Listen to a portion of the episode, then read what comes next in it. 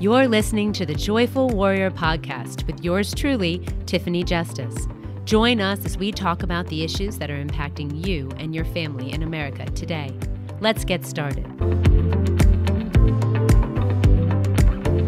Hello, joyful warriors. This is Tiffany Justice, and today we are joined by Jeff Childers. Jeff is a commercial litigation attorney uh, with a small law practice in Gainesville, Florida, where he and he lives with his wife and three boys. And Jeff and I met uh, in this fight against COVID restrictions in Florida and masking in schools. Jeff has become a friend of mine, um, and I have watched as he has been a champion for parental rights and for employees' rights uh, in Florida and now working um, with people across the country to make the same thing happen. Uh, so, welcome, Jeff, to the Joyful Warrior podcast. Well, good morning, Tiffany. Thank you very much. So, tell us, what have you been up to lately?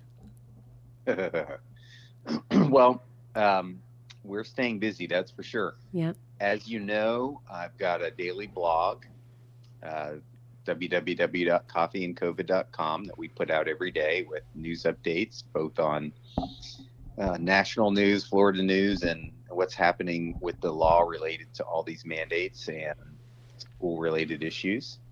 Uh, we've got a number of lawsuits going. We have uh, draft legislation that we're working with various lawmakers around the state of Florida trying to get passed and uh, package of amendments to the Parents' Bill of Rights that we've been working on. So let me stop you for a second. Let's go back and start with coffee and COVID. So um, you write a blog every day. Is that is that the case? That is true. I don't know how I managed to get myself that, but I did, and now I'm stuck. So, ladies and gentlemen, if you're listening, please go uh, to Facebook and, and you can go to Jeff. Jeff say, say the name of the website where it can be found again. Sure. It's www.coffeeandcovid.com a-N-D, dot com. So you have to have your coffee first before you get COVID news. So have you always, I mean, starting a blog and writing every day is a big commitment. Um, where did that come from? How did you get that inspiration to do that? Oh, it was completely accidental. Um, so back in uh, early, like March of 2020, uh, the the whole pandemic was unfolding, and everybody was really freaking out and alarmed, and I was too. You know, that was when they were saying cases were doubling every two days, and uh, they were talking about buying body bags and mass graves and all that nonsense. Yep. And so uh, I'm a lawyer and I deal with facts and data and things that I can prove in court. And so my approach to sort of managing my own anxiety was to dig into the numbers. And so I I started collecting, you know, case numbers and whatever was being reported at that time and putting it into spreadsheets and looking at it. And what it looked like to me after I'd done that work was it was nowhere near as bad as what the media was saying. And um, I was, you know, pretty surprised and shocked by that about how bad the uh, misinformation was that was coming from what were considered mainstream news sources. So um, I was looking at my information and noticing that you know people were were understandably upset about what they were hearing in the news every day. So I thought, well, I'll just throw this up on Facebook and see if it helps anyone. And at that time, I wasn't really what you would call a Facebook user. I didn't even know how to post something there. how I times have, changed. yeah, no, no kidding.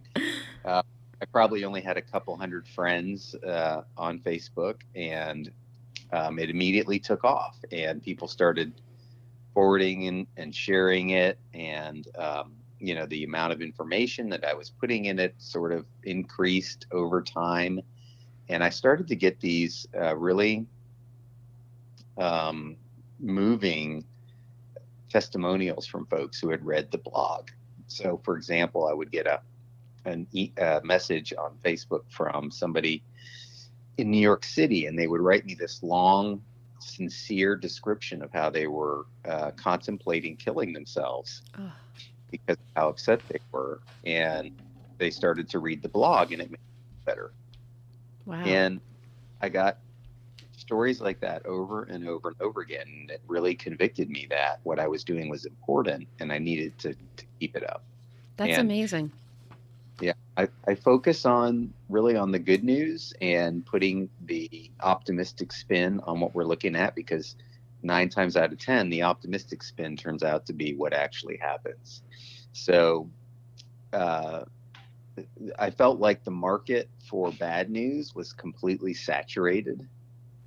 And I've been told over and over again that the only place people get good news about COVID is from from the blog. Now I'm just rounding up these news articles from uh, other places that I find them, but it's almost impossible to find a, a, a, place where you can, you know, really find out what's actually happening and, um, you know, without all the doom and gloom. Well, and I, I start my day with coffee and COVID. Uh, the blog every day, and it does help to keep me um, up to date. And I do appreciate uh, the positive uh, highlights that you add. And one of the things, Jeff, that you and I have talked about a lot over the course of, of how many months now is um, mental health, mental health in America, uh, mental health with our children. Right, some of the concerns that we've had um, and that we see right now being amplified with suicides across the country, teen suicides, really scary stuff. Um, and so I think you highlighting the fact that we do need to have the positive word get out is important because the media certainly does focus on the negative.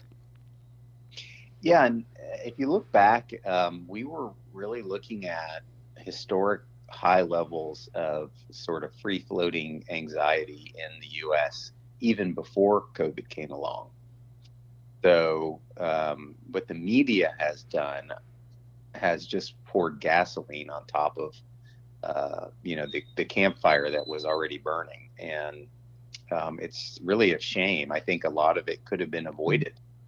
And we we have the media to blame for what are now, you know, even beyond historic levels of depression, anxiety, and other kinds of mental illness that we're seeing at, at rates that we've never seen before. And I know that you've shared with me before the comorbidities for COVID shifted from 2020 to 2021. Can you talk about that for a second? Sure.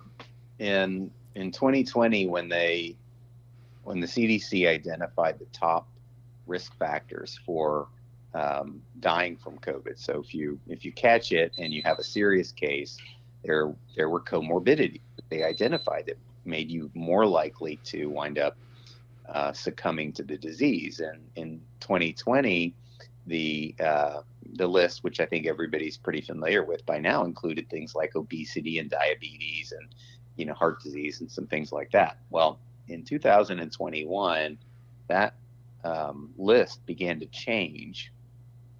And in the last published um, recap, the CDC identified that another, a new comorbidity had tied for first place with obesity as a predictor for mortality from serious COVID.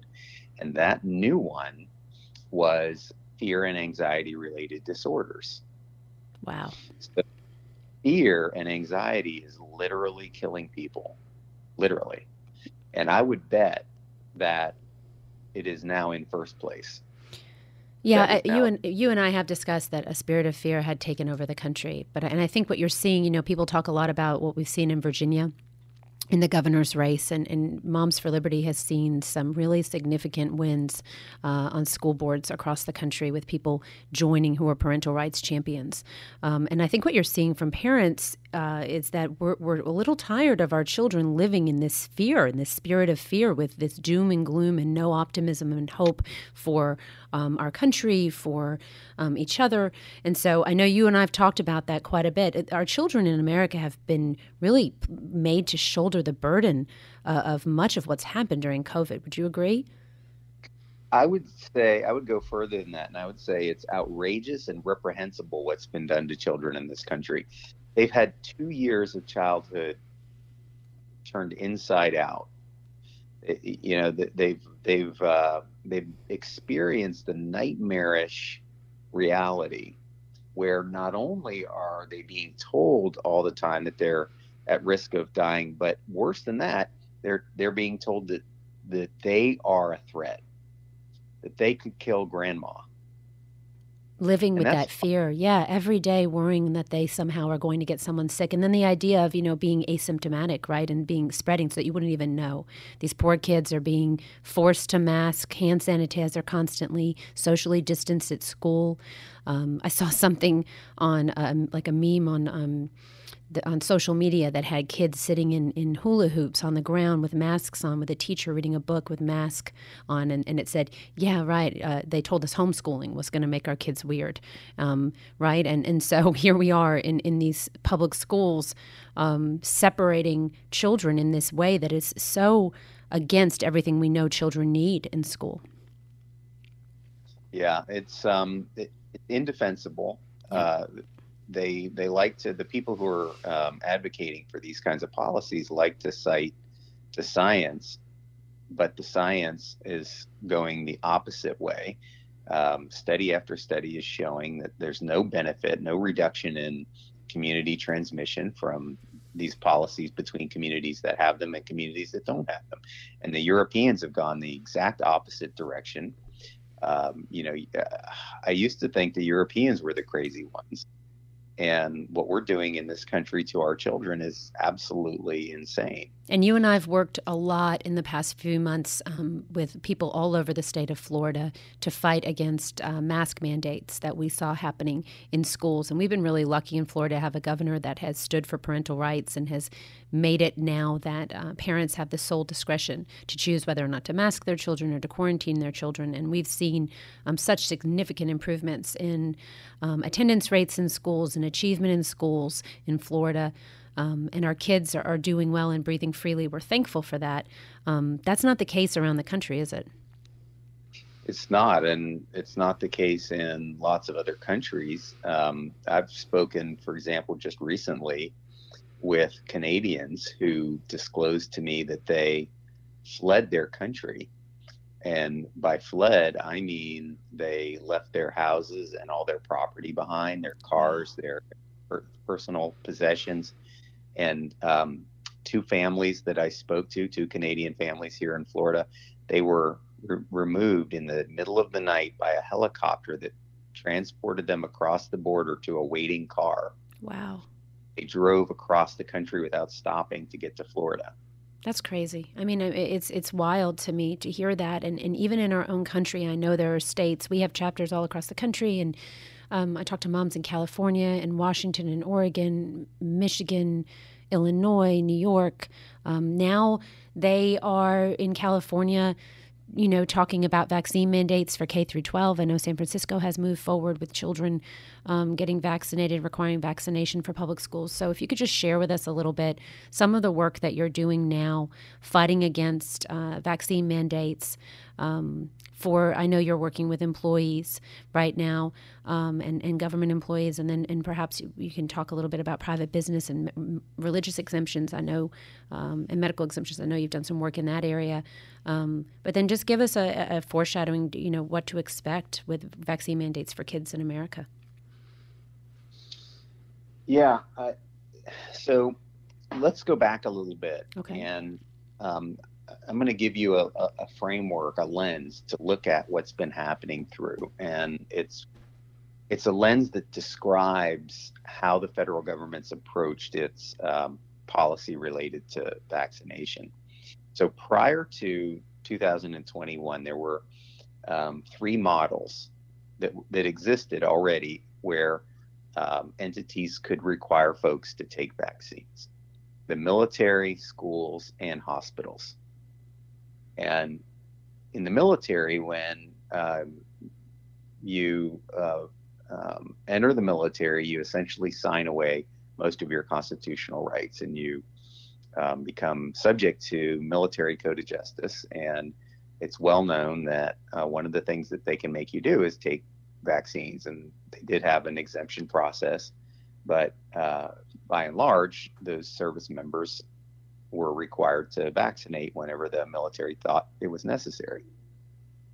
So that's the first model. The second model was um, the schools, and we're all familiar with the childhood vaccination routine. In order to attend public school, you've got to have your vaccinations current and up to date, and they've been, you know, developing that law for decades. Um, it it's it varies from state to state. Florida has a very liberal exemption process. You just uh, have to register with the state, and your child can be exempt from the vaccines. Um, there are you know national groups like Children's Health Defense and groups like that that have been trying to push back in states where those vaccine requirements were more onerous and, and less forgiving for exemptions. Um, the third model was the hospital model, where you know, for I don't know, it hasn't really even been that long. I'm not sure it's even been 20 years that hospitals have been requiring hospital employees to get um, vaccines, mostly the influenza vaccine. Okay, so that was the landscape that we were looking at prior to 2021. And so, when uh, my belief is that when the federal government started looking at ways to encourage mandatory vaccination, they looked at those three models. And the military model is not something that was really available to them because uh, non military citizens do have all their constitutional rights. And you may recall Joe Biden saying that he didn't believe the federal government had the right to order vaccinations. I do remember that. yeah. And so uh, what they began to look at was the other models and how could they work around those constitutional limitations. And so um, the school model is the vaccine passport, right? Because the the way the school mandate worked is in order to enter the school for your child to enroll in public school, they had to show proof of vaccination. So that's where this lunatic idea of vaccine passports came up, in my opinion. I think they they modeled it after the, the you know that school um, vaccine you know model that uh, in order to enter you have to show proof of vaccination. Well, the problem with that one was it didn't take off and people pushed back against it and nobody wanted to do it. And several states, including Florida, banned them. And ultimately, the federal government gave up the idea of, of the passport. Um, so now we're in what I view as phase three, where they're basing the you know their current strategy with these Biden executive orders and the agency guidelines like OSHA and CMS that's based on that third model, the hospital model, where they get a private employer, formerly hospitals, but now every employer in the country is targeted uh, to implement these vaccination requirements, and they they base it on this, you know, long-standing, uh, in their view, ability of hospitals to require employees to take these vaccines. Now, I don't know.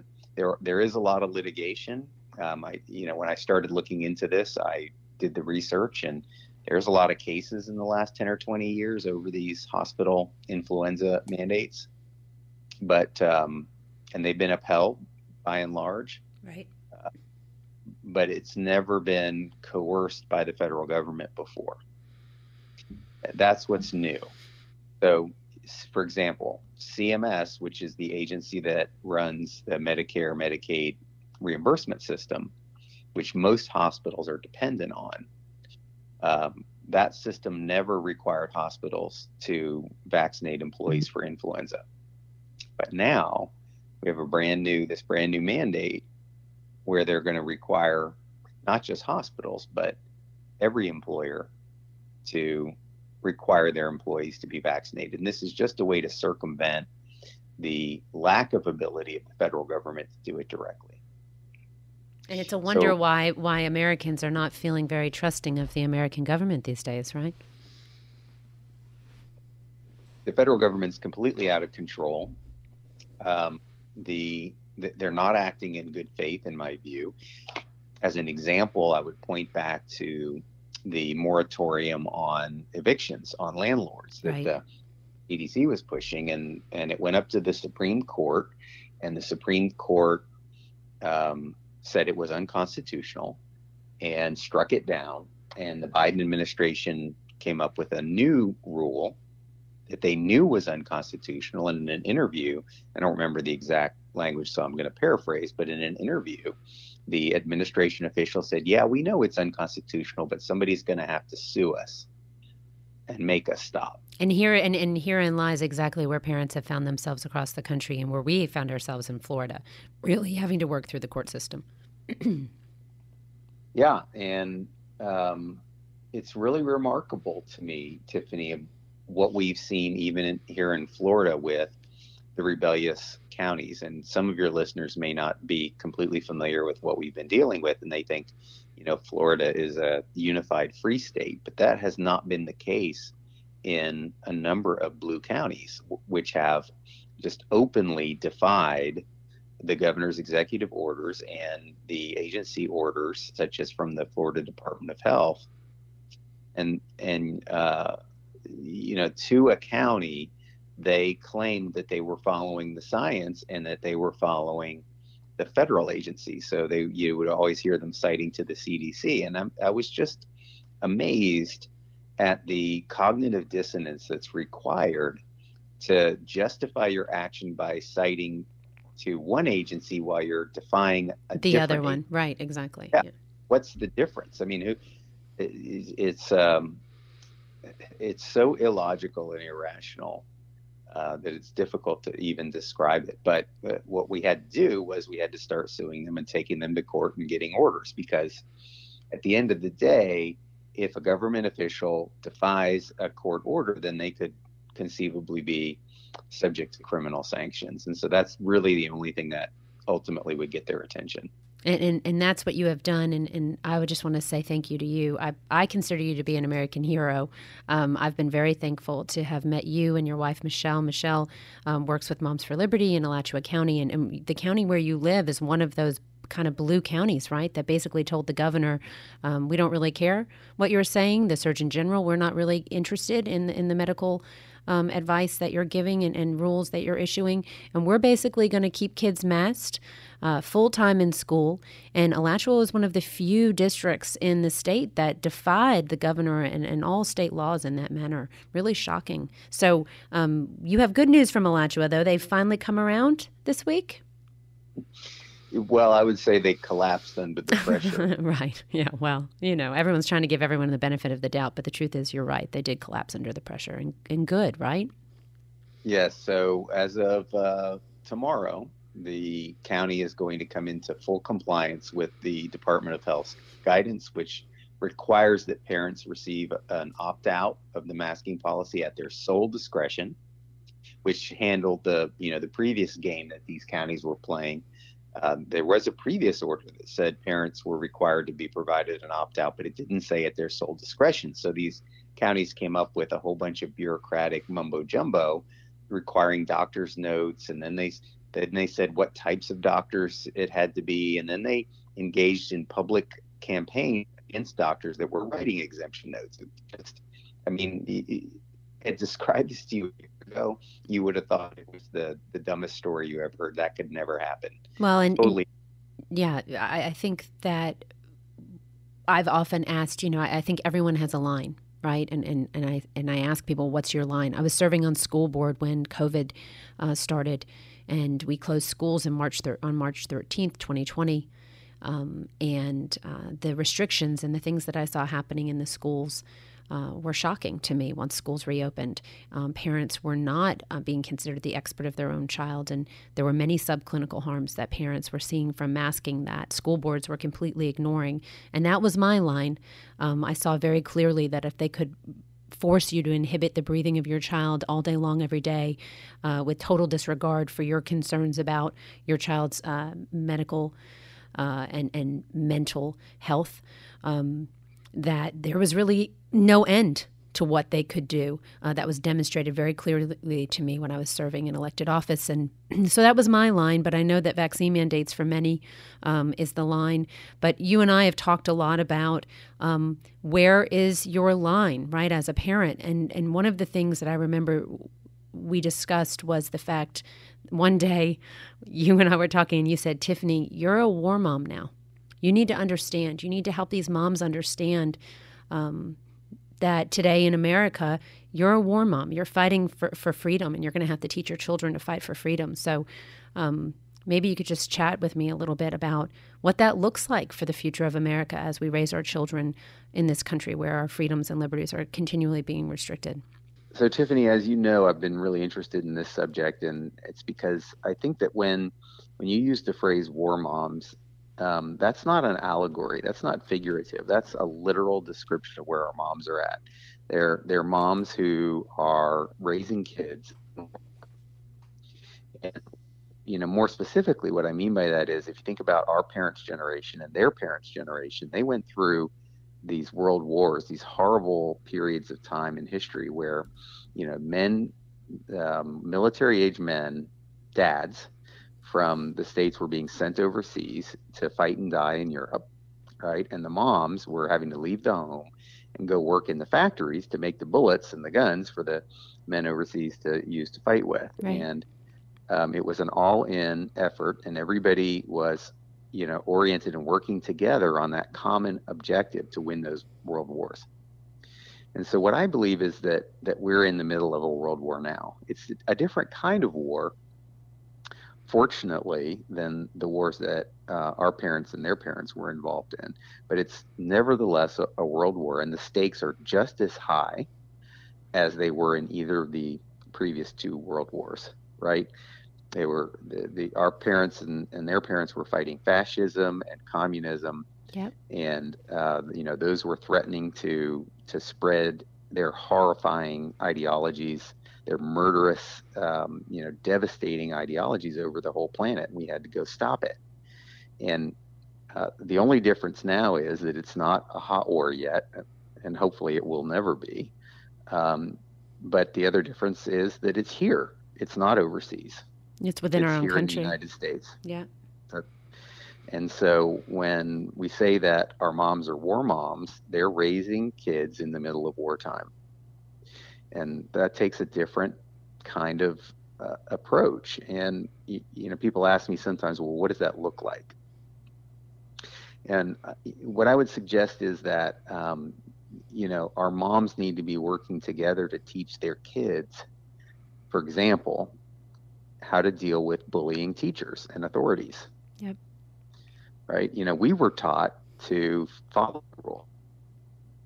Be compliant, follow the rules, do what you're told all the time, right? That's what, the, and, and, for the most part, that's what we have have told our children. But when you have children going into schools where laws are being broken, you know, how do you navigate that as a parent, right? You're going to have to build your kids up. We have to teach what the rights are. We have to teach them how to report behavior part of the authority that can be exposed. Right? We have to teach them how to be spies in enemy territory. And we have to teach how to fight themselves because we're not going to beat fight happens. No, and we've and been so, fighting to get parents back into America's public school classrooms at Moms for Liberty. I know we have moms all over the country that have been speaking at school board meetings and really trying to build relationships to get back into schools again. But you're right. I mean, our children have been alone in schools for this past year, and some of the things that we're seeing coming out of these schools is just horrifying, completely antithetical to the teaching that's happening in the home. Um, a lot of really serious um, sexual education going on. Um, I say serious in, in, in, the manner that it's it's in depth and it's very focused. And I know many people have said that they feel like it's an effort to kind of groom our children uh, to mm-hmm. to become more sexual at an early age. Um, again, mm-hmm. driving a wedge between the parent and the child.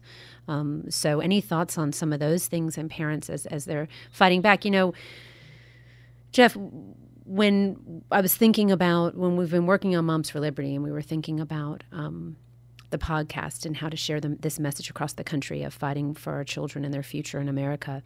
Joyful Warriors came out of this idea of being a war mom. But when you see the Department of Education, making some of the decisions that they're making, ignoring parents. And you see the Department of Justice issuing notices against parents. Um, those certainly seem like very aggressive um, actions, right? Um, yeah. So that that's a, uh, what you just described are more examples of why we're in a war. Yeah. And what it means to be in a war, right? And in a war, there's casualties. So you know, in the Second World War, a lot of men went over to Europe and didn't come back. And so I don't know what it looks like in this war that we're in, but we ought to expect that there will be casualties. And you don't shut down when there's a casualty. No, you don't. But, you know, I have to be honest, it's scary for moms, right? I mean, the idea that you would be somehow labeled a domestic terrorist um, because you're speaking out against the, your children's school district because of some issue that has happened um, is concerning. And we are seeing more violence in our schools. Have you been watching some of the, the assaults that are happening, the violence that's happening? Um, I spoke about suicides earlier today. I mean, the kids are not all right. They are not all right. And I think you know anybody who's paying attention is aware of these stories coming out of local schools that the school boards are trying to cover up. So, advice and, for parents when they're looking for, when they go to their school district, right? They go to the teacher, they go to the principal, they go to the superintendent, then perhaps they go to the school board. Um, they're being ignored. Any advice for parents as they look for um, legal help to navigate some of these issues and to really hold their districts accountable? So um, I generally, just as general advice, I tell people to document everything. So uh, that's going to require some folks who aren't organized to start getting a little better organized, and they need to keep all the paper.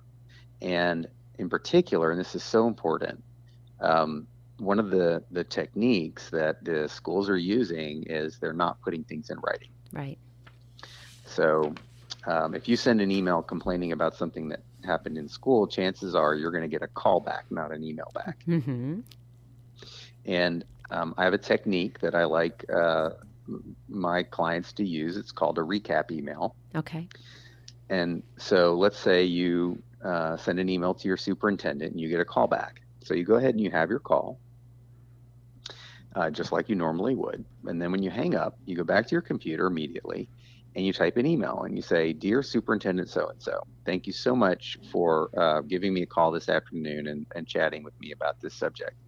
Um, I just wanted to recap what we discussed to make sure that I didn't misunderstand anything or leave anything out. On the call, you said, blah, blah, blah, blah, blah, blah, blah. Then, this is really important, you put on the last line, please let me know if I misstated or misunderstood anything or left anything out that was important. And what does that and do, putting that at the end of that email? because in later, if that email has to be used as evidence, it can constitute an admission by the superintendent that what was put in that email was accurate because the courts say that a reasonable person who receives a request like that, if they see something that's not accurate attributed to them, they would respond. And by not responding, they implicitly agree that it's accurate. Okay, parents. So that that means that you need to once you have that phone call with the district, right? Make sure you sit down and you write that recap email and you say at the end, "Please let me know if anything that I have stated is incorrect or needs to be adjusted." Um, and make sure you put that on there and send that email um, so that you can hold your district accountable. Because Jeff is right. We are seeing time and time again these districts do not want to put correspondence in writing, they do not want to be held accountable uh, because they know that in many instances they are breaking the law. Yeah, and so uh, by by using the recap method, you get a, a written uh, trail and that can be used as evidence if you have to go to court later, or it can be, you know, provided to media, or there's all kinds of things that that you can do with it. And it's very difficult for them to evade that. They don't have a lot of good choices when they get the email because if they even if they do write you back and correct something or add something, then they're agreeing to the rest. So, Jeff, as we close out today, I want to thank you for that advice and for joining us. Um, I know that there are many parents who are concerned about vaccine mandates for their children, um, K through 12. And um, in true coffee and COVID style, not to you know put you not to put too much pressure on you, but can you give us some hope? Is there hope here? Are we going to find a way uh, to make sure that parents have the right to direct the upbringing and the health care of their children in America going forward? Um, yeah, I'm very optimistic about it. Again, I, I don't think that we're going to get there without a struggle. But I see signs everywhere that uh, the struggle is working. I mean, you know, even most recently, you can point back to the the election results. Yep. Right. The, the recent election results. Um, I think most folks that I talk to agree that that there seems to be a sense of momentum, a sense that if we're not at the tipping point yet, we're sort of getting close to the tipping point. Now, that doesn't mean we couldn't slide back down. But if the momentum continues the way that it, has been going, we're going to reach a point of no return where parents' rights are going to be asserted in all 50 states. That's what I believe. That's awesome. And so, thank you for coming on today. I said before, I do believe you're an American hero. I know that there are many other people like you that are fighting across this country, and you're working to kind of bring people together to make that happen. So, again, we appreciate you. Um, in Florida, we'll be entering special session soon uh, to firm up the Parents' Bill of Rights. And for anyone listening, if you'd like to learn more about the Parents' Bill of Rights, it was House Bill 241. You can go to um, the Florida House of Representatives website and you can read the bill again, the Parents' Bill of Rights. And um, we uh, would like to see it be a roadmap for engagement uh, for parents in Florida and then across the country. If you don't have parental rights legislation that is currently in your state or you'd like to improve it, check out that that Parents' Bill of Rights in Florida because there's some great things about it, and we're going to be working hard to strengthen it this special session and and going forward every year, right? Yeah, we're, we're, we're not quitting. We've been asleep for too long. So we will be relentless. Jeff, um, will you be an honorary joyful warrior with us? it would be a delight. Awesome. As is speaking to you. Uh, thank you very much. I appreciate that. Well, Jeff Childers, thank you for joining us today. Uh, we will keep fighting around the country as joyful warriors at Moms for Liberty, and um, we welcome you back anytime. Terrific. Thanks, Tiffany. Thanks, Jeff. Next up, we're going to answer questions from all of you joyful warriors around the country. So, every week on the Joyful Warrior podcast, we're going to try to answer some questions from parents around the country. And one of the questions that I've been asked a lot recently is what can we do about these pornographic books that we're finding in school libraries all over the country? And, um, you know, parents are speaking up. They're finding these books in their school libraries, sometimes in elementary school libraries. The subject matter is really questionable, um, oftentimes, and sometimes outright just just wrong. Um, moms are posting pictures and uh, excerpts from these books on social media, and they are being censored if that is not just like the, the the funniest thing, right? They go in front of their school board and they tell their school board these books are in their children's elementary school libraries, middle school libraries, and they're ignored or made fun of, ridiculed, called book banners. And yet, when they post the material that they're concerned about on social media, social media is saying, oh, no, no, you can't post that. That's pornography. We're going to censor it. Um, so, you know, very much uh, social media showing us the way forward. Isn't, isn't that ironic? Um, and so, parents, when you're finding these books in your school libraries, what can you do? First of all, bring it to the attention of the principal, right? Um, and, and give them the opportunity to, to get the books out of, of the libraries. I'm sure there will be some review process that happens at the district level and I would continue your concerns all the way up to the superintendent and make sure that he or she is aware um, that these books are in your district. What we're seeing happening is that some districts are responding in a, a normal way.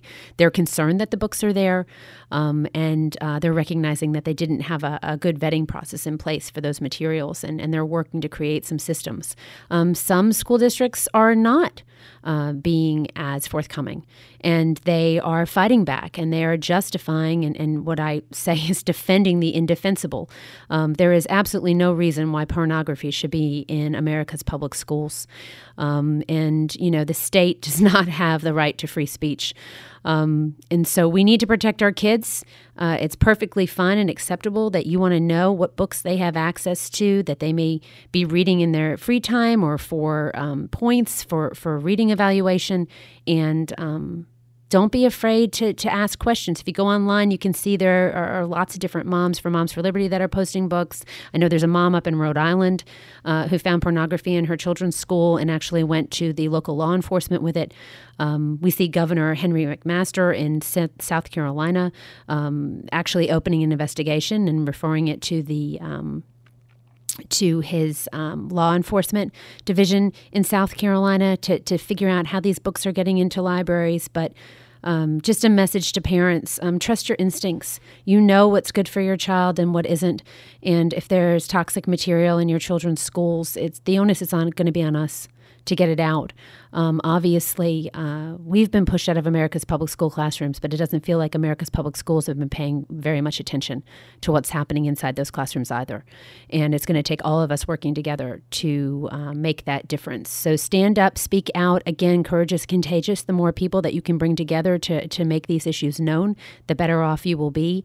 And um, as always, um, if you're looking for people that you can stand with, uh, that will support your right uh, to uh, direct the upbringing of your children. Uh, find a Moms for Liberty chapter near you or start one. You can reach out to us um, at momsforliberty.org, and uh, we will be happy to um, talk with you and help you through whatever you're dealing with with your child's education. So keep up the good fight, parents. Um, we're going to take our schools back.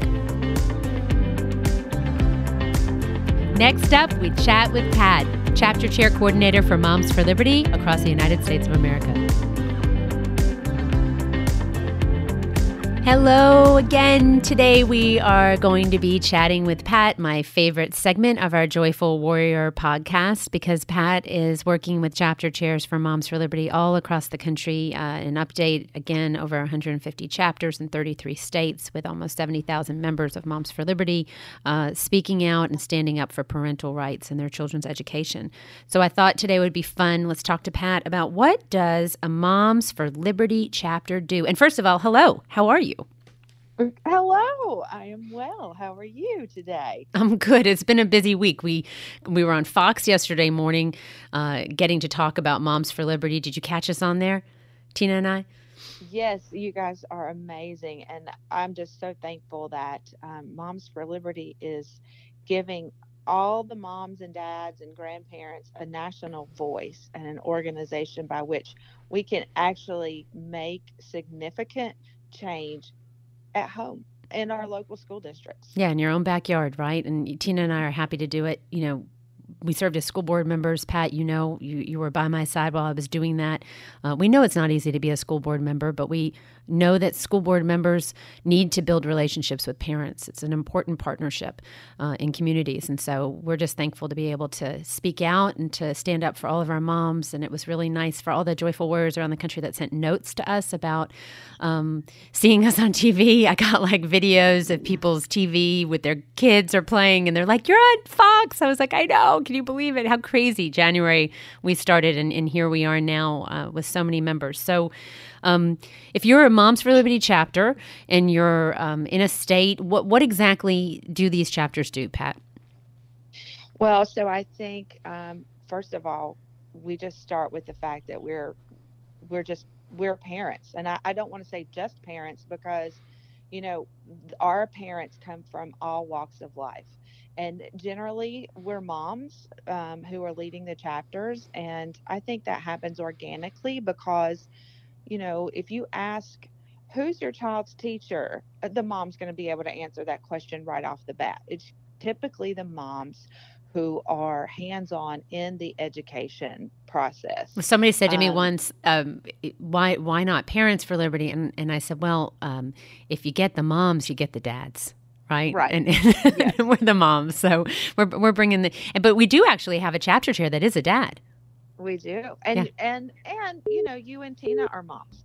You were school board members, but you were moms yeah, first. We are and, moms. Um so um you know, we are parents and and lots of times when when you know, normal people are sitting on their comfy couch watching Fox News, Newsmax, and the national news media, and they see, uh, you know, people like you and Tina on TV um, this the real special thing about this is it's not top down. It's not Fox News is telling me this is happening and then I'm going to go do something about it. This is this is the parents seeing that there is a huge problem and we're getting off the comfy couch and now Fox News is finding out about it from us. So, um, you know, I've I've seen this narrative that oh, you're just watching, you're seeing it happen on TV and you're believing it. No, we're telling the national news media, hey, look at us. This is what's happening. We need to make a difference. I always think it's um, funny when people, I, I, read some of the criticism. We had a Washington Post um, op ed come out this week, and I did go read through the comments. I know a lot of you would probably say, don't read the comments, um, but, but I did.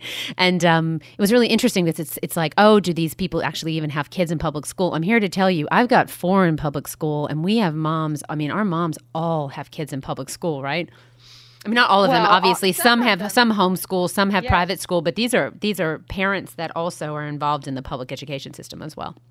Well, I will say that um, you know mine was in public school for a long time, and then we did decide to choose alternative for um, our child, and my but as a I was a former teacher, and I still really care about the public school system.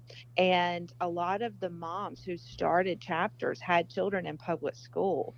And for whatever reason, some of them have cho- chosen to choose schools of choice for their children until we can make public schools a better place for our children and suitable for for them so are all of our moms public you know moms of children in public school Many of them are. Many of them have um, seen what is happening and they're like, I can't continue to allow my child to be in this situation. So many of them have chosen alternative schools of choice. Many of them, some of them are homeschooling now. Um, but but the goal is not to forget about public schools. The goal is not to save our children today and then throw them to the wolves tomorrow um, because the fact of the matter is our nation is only going to be as strong as our education system. Absolutely. And uh, we we need to take this very seriously. And as i talk to um, if you want to start a chapter in your area there's a process by which to go by, about that. And part of the process is an interview. And as i have been interviewing moms across the nation the common theme has been I used to trust the schools had the best interest of my children at heart. I used to trust the schools and now I see that they're that I can't trust them. And then they say if I don't do something now, life for my children in the future is going to be impossible. So earlier in the podcast, Pat, I spoke with Jeff Childers, and uh, Jeff is a, a, lawyer in Alachua County. I know I, have worked with him um, here in Florida on, on fighting against uh, mask mandates and vaccine mandates uh, for children. And um, Jeff had said to me once, and I shared this earlier in the podcast. If you if you go back, you can listen. Um, that we are war moms now. You know, we are joyful warriors. We our moms are at school boards all across the country, smiling, and uh, they're trying to be brave. Uh, they know their children are watching, but we are in a fight for the future of our country. We really are, and not just that, but just for the family unit. Um, many of our moms, when speaking at school board meetings, have stated the schools think that the bureaucrats and the educators know how to raise our children better than we do. They want to usurp our authority as parents to mold our children. Morality is not something that schools should be teaching. That is our job as parents. And um, we should be able to do that through our own worldview, through the lens that we choose. Um, so that is part of the reason why uh, moms and dads and grandparents are, are now choosing to get off the couch and stand up. Um, and what and the you know we have to have some serious discussions when we decide to do this.